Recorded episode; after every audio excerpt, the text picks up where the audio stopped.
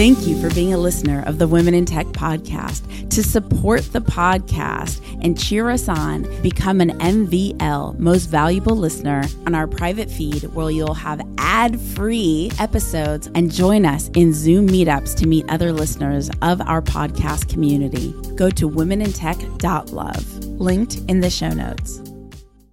I started at Microsoft in the early 90s when the company was 8% female, and very few of those women were technical. When you look at the gender distribution across big companies, we still don't see, sort of parity. And we certainly don't see parity in terms of management. My name's Esprit Devorah, host of the Women in Tech Show. The show means a lot to me. The reason why I wanted to create the Women in Tech Show is I wanted to create a positive piece of content, something where people can listen and say, if she can do it, so can I. I call it actionable empowerment. Every single episode, you'll hear the story of a fantastic woman in tech, from engineers to founders to investors to journalists to designers, all sorts of different females in tech who have thrived. I want to share their stories with you so that you can know what resources, mentors, and life situations they accessed in order to get to where they are today. Enjoy. Welcome back to the Women in Tech podcast, where we celebrate women in tech around the world. And right now we are in Austin, Texas. I love Austin, with Barbary, a champion of women in tech in this city. Hello, Barbary. Hi, it's great to be here. Great to be here, too. So you were my first touch point with the Austin tech community. We talked at 10:30 at night on, I think, the night that I arrived or something like that. That was you were pretty wild. Tired. Yeah. So go ahead, introduce yourself and tell us a little bit about who you are, what you do, and then walk us through how you ended up here as a leader in the tech scene. Sure. So I'm the chief marketing officer of a company called Phunware. We're a small to mid-sized enterprise company that does an enterprise platform for mobile, and we offer all sorts of services and software and solutions that go along with that. We're also about to go public through a SPAC, or a merger with a blank check company. And so very exciting. And we're also launching the first ever cryptocurrency utility token created by a U.S.-based enterprise company. So we are breaking ground in the cryptocurrency space as well. Can you tell me more about who Phunware serves and how they serve that community? Sure. Phunware produces an enterprise cloud platform for mobile that is a set of SDKs, solutions, services, data, audience creation, and monetization for Fortune 5,000 brands. We've been in the business for 10 years, and we really help brands develop great and enriching mobile experiences, wayfinding experiences, location-based experiences, all on mobile, with the idea that they will build a better, more monetizable, and more engaging and more delightful relationship with their consumers. Awesome. And when did you first fall in love with technology? Did you have technology at home growing up? So I'm a little bit too old to have really had technology at home growing up. That was sort of back in the day of Atari computers. Mm-hmm. But I fell in love with technology when I went to work at Microsoft. I didn't even realize that a tech career would be something I'd want to pursue, and I kind of fell into it. I got my first job in my 20s at Microsoft as a as an editor on one of the very first CD-ROM products out there. And very quickly learned that I had an aptitude for technology, for project management, for program management. I got a great mentor, learned to write some code, and I was kind of off to the races. And it was the most fascinating thing I'd done, with the most incredible collection of people from great backgrounds. So it just really sort of piqued my interest and kept my mind churning. And how did you find the city of Austin? Are you from here? No, I'm not from here. My two best friends from college moved to Austin, I want to say 30 years ago now. And when I lived in Seattle for 17 years, I'd come down here to get warm and dry. It is definitely warm. It's a little warmer than usual today. But, Seattle is known for its beautiful scenery and for its gray skies. And I'd come down here, and Austin wasn't nearly anything that it is today. There was literally nothing downtown except for the Capitol and a few office buildings. And I just loved it. I loved the people. I loved the food. I've had favorite restaurants here for more than 20 years, and I've always known that I wanted to be in Austin at some point in my career, just wasn't able to make it happen until sort of the second half of my career. What do you love about the Austin tech community, and specifically, how does Austin help push women forward? Oh, that's interesting. So what I love about the Austin tech community is really closely aligned to what I love about Austin, period. So there's this remarkable heart to the community. I mean, I would classify us as a tier 3 tech community just for, like, you know, just for example, Austin Tech headquarter companies deliver about $24 billion in revenue to Austin's bottom line. That's less than 1/3 of what Microsoft produces with the same number of employees. So we're not a huge tech market, but we're a tech market with a lot of heart. And we have this really robust small to mid-size enterprise space, especially in the enterprise plumbing and guts piece that we play really successfully in. We're batshit crazy. Can I say batshit crazy? Yeah. It's a podcast. We're batshit crazy about innovation and startups here. We're turning into one of the premier hubs of thought leadership on cryptocurrency and the blockchain. So I think people just have a real sort of like spirit of innovation here. You know, and I think that that serves us well from a how we support and grow women in tech here. You know, if you sort of look around the community, we have a lot of badass thought leaders who are women in tech. And we have some really impressive female CEOs and founders, you know, folks like Jean-Ann Booth, who's doing this really cool, like, smartwatch for the elderly. Women like Julia Cheek, who, you know, is the CEO and founder of Everly Well. You know, Autumn Manning, who is, you know, has a company called You Earned It that she founded that's, you know, that's all about HR software and HR optimization.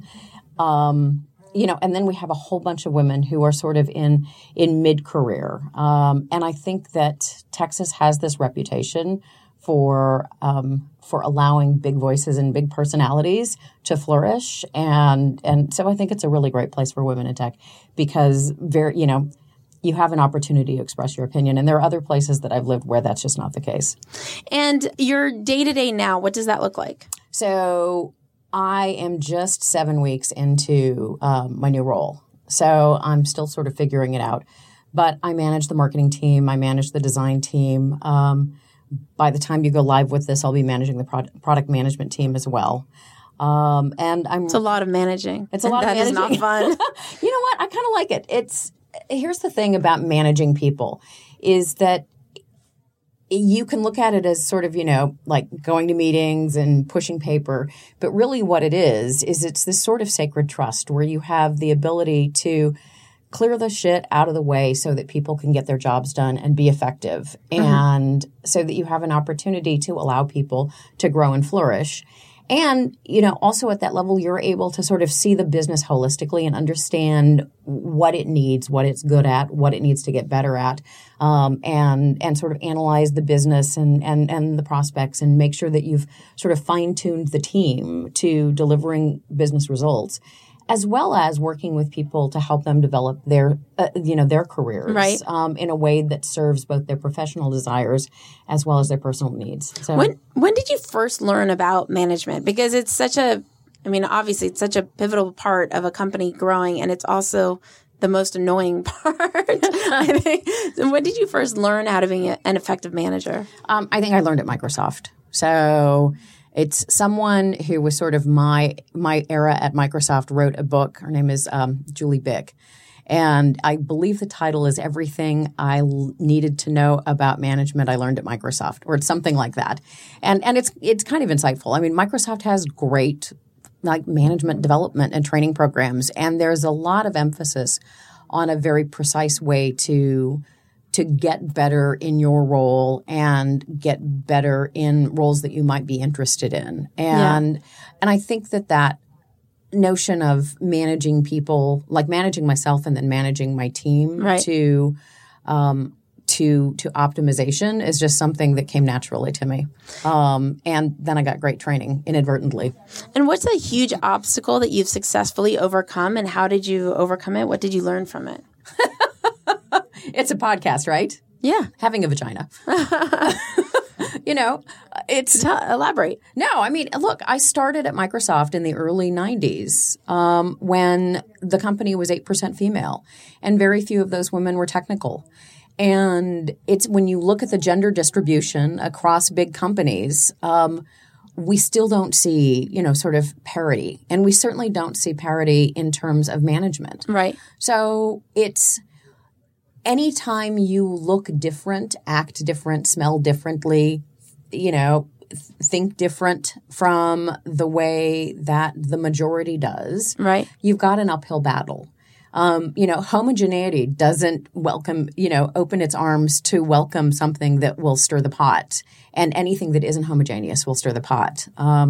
So the process of, you know, being a woman and climbing up the career ladder and having my voice heard on a continuous basis in largely male-dominated and sometimes hostile work environments has... you know, that's a big effort. Yeah. And so, you know, I could say, well, you know, learning digital marketing or, you know, learning to write code or learning, it could be something tactical like that. But no, I mean, the biggest obstacle to women being successful in tech and climbing the ladder is still the fact that we're women. Would you say the language of business, like how would you describe the language of business? Oh, I'd say the language of business is largely masculine. And is that okay with you? It's something that I've learned to work in. I think that it's interesting because the language of business is masculine and the language of human resources is feminine. Right. And I think that there's a good balance of both required in a great manager, which is you have to require you have to have an ability to get shit done, and to give really clean and direct feedback. But you also have to do it respectfully and kindly. Right. And so I see that as a balance of what we traditionally call masculine and feminine. Right. But most of the women I know who are senior executives have, you know, some balance of what we would conventionally consider to be masculine characteristics. Right. So, you know, I hope at some point we just get to the point where we say it's leadership characteristics as opposed to... Oh, I love that. The language of leadership. Yeah. Yeah. And I think the language of leadership is one of radical candor, where you're direct and you're not afraid to have sort of important, scary conversations, and you can feel safe when you have them, and you create an environment where others can feel safe having those conversations with you. I love that. I've never heard like the language of leadership. I like that a lot more.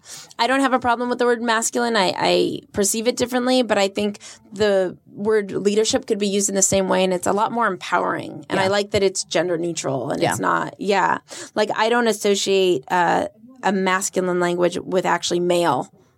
I associate it with how you said, being assertive, communicating what you desire, all that. And I think the word leadership really embodies that. That's really nice. And you're so connected here in the Austin tech community. Is that something that you intentionally set out to do? Did that just happen over time on having so many tech roles? You gathered this large network.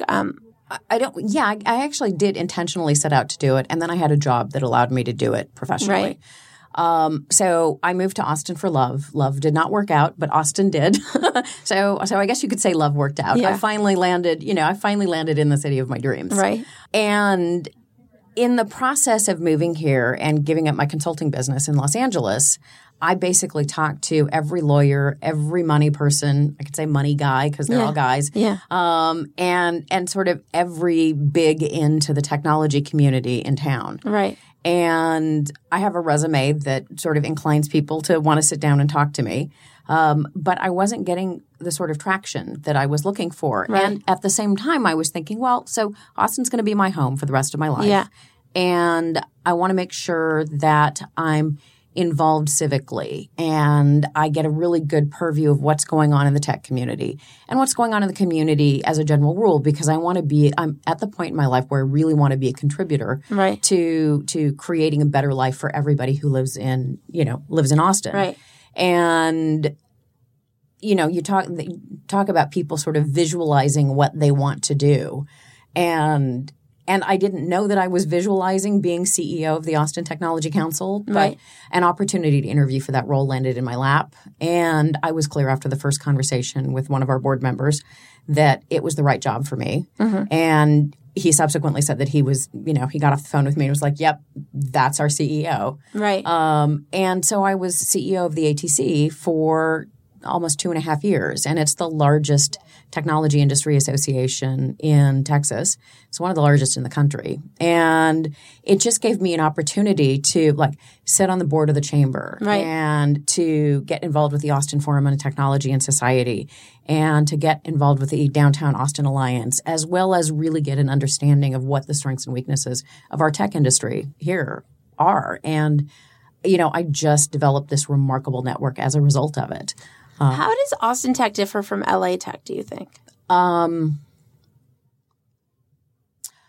Wow. Or has it been too long? No, it's not been too long. I mean, so much of LA Tech is about commerce and retail and consumer and entertainment, and it's really all very sort of consumer related. I mean, there's some enterprise stuff there, but even in that, it's enterprise as it relates to the consumer experience or enterprise as it relates to the end user customer experience.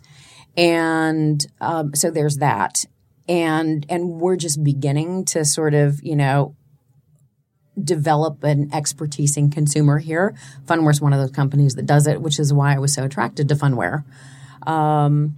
You know, the other thing is I think our companies are generally smaller. We don't have the sort of gigantic exits that you see, like, you know, Price Grabber was a huge exit for CameronPorzenjani. You know, Brian Lee and what he's done with all of his companies, just remarkable. So you don't see exits of that size. You know, we don't have any big behemoths like a Snapchat. So it's just really different. But it's all a matter of time. Yeah.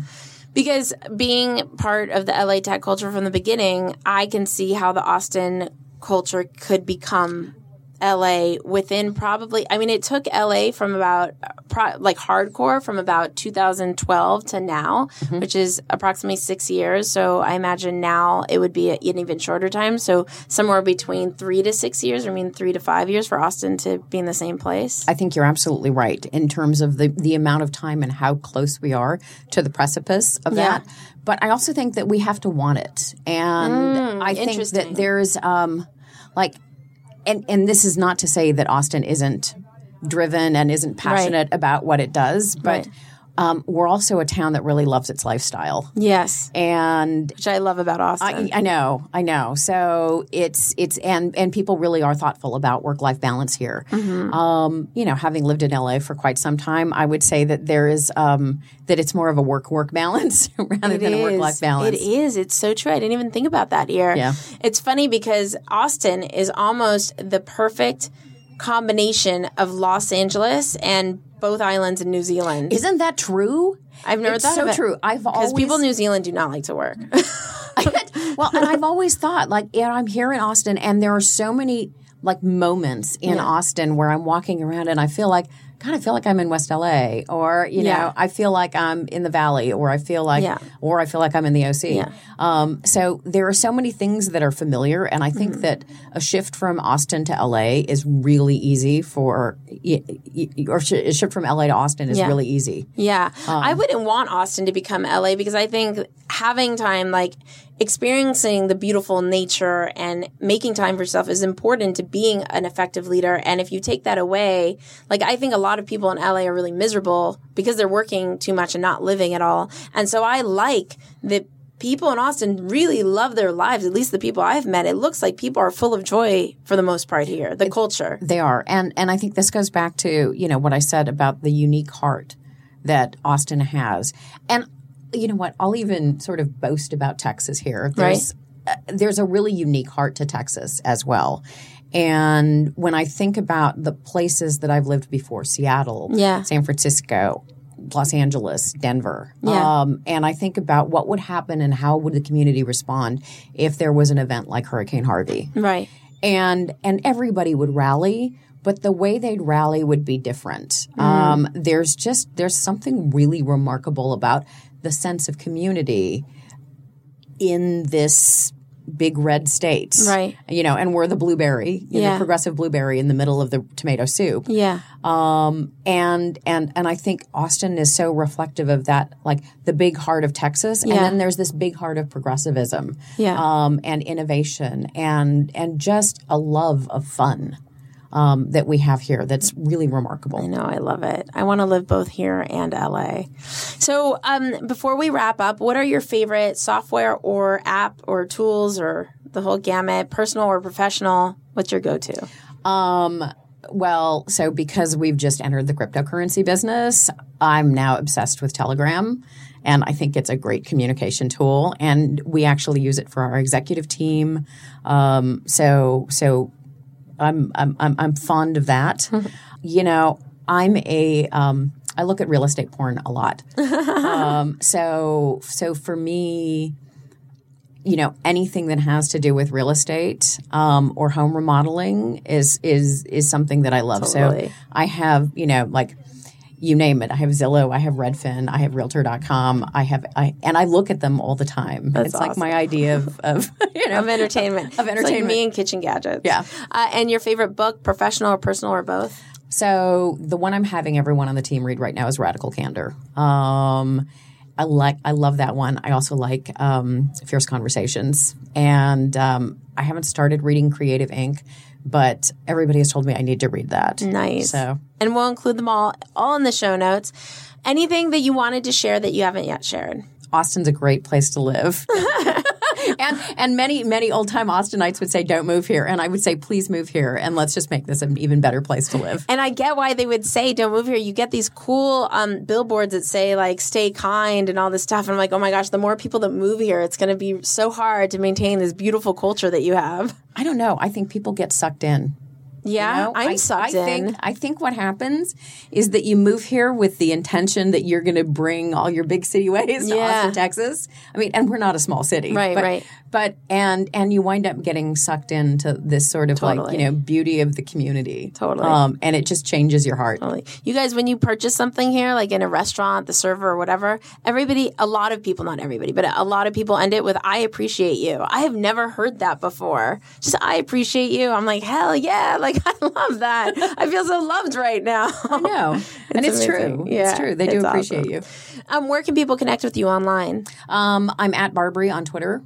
Can you spell it? It's, yes, at Barbary. Cool. Thank you so much, Barbary, for one, being supportive of women in tech, jumping on a phone call with me immediately when I got to Austin, and just being a part of the Women in Tech podcast. If you guys want to connect more with extraordinary women in tech around the world, remember to go to the Women in Tech Facebook group at womenintechvip.com. That's womenintechvip.com. Say hello on social at Women in Tech Show on Instagram, on Twitter, on Facebook. I will see you guys, talk to you guys, hear you guys in the next episode. Bye.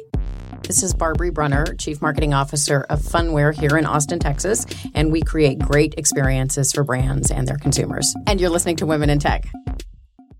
Impact Hub here in Austin, Texas has been our home. We want to give a huge thanks to making it possible for us to comfortably meet and interview several inspiring women in tech. They have the most collaborative workspace, incredible events, beautiful design, a hammock in their backyard. What? It's an incredible space. You have to check it out if you're in Austin. Thank you so much for being a part of the Women in Tech journey. Be sure to go to impacthubaustin.com to get your free day of co-working.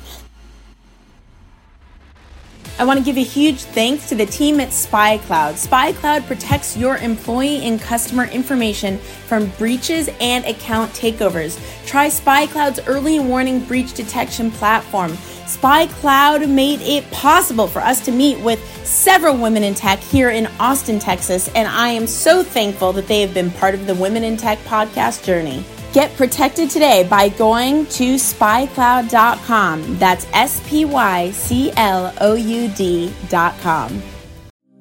Thank you for being a listener of the Women in Tech podcast. To support the podcast and cheer us on, become an MVL, Most Valuable Listener, go to womenintech.love, linked in the show notes.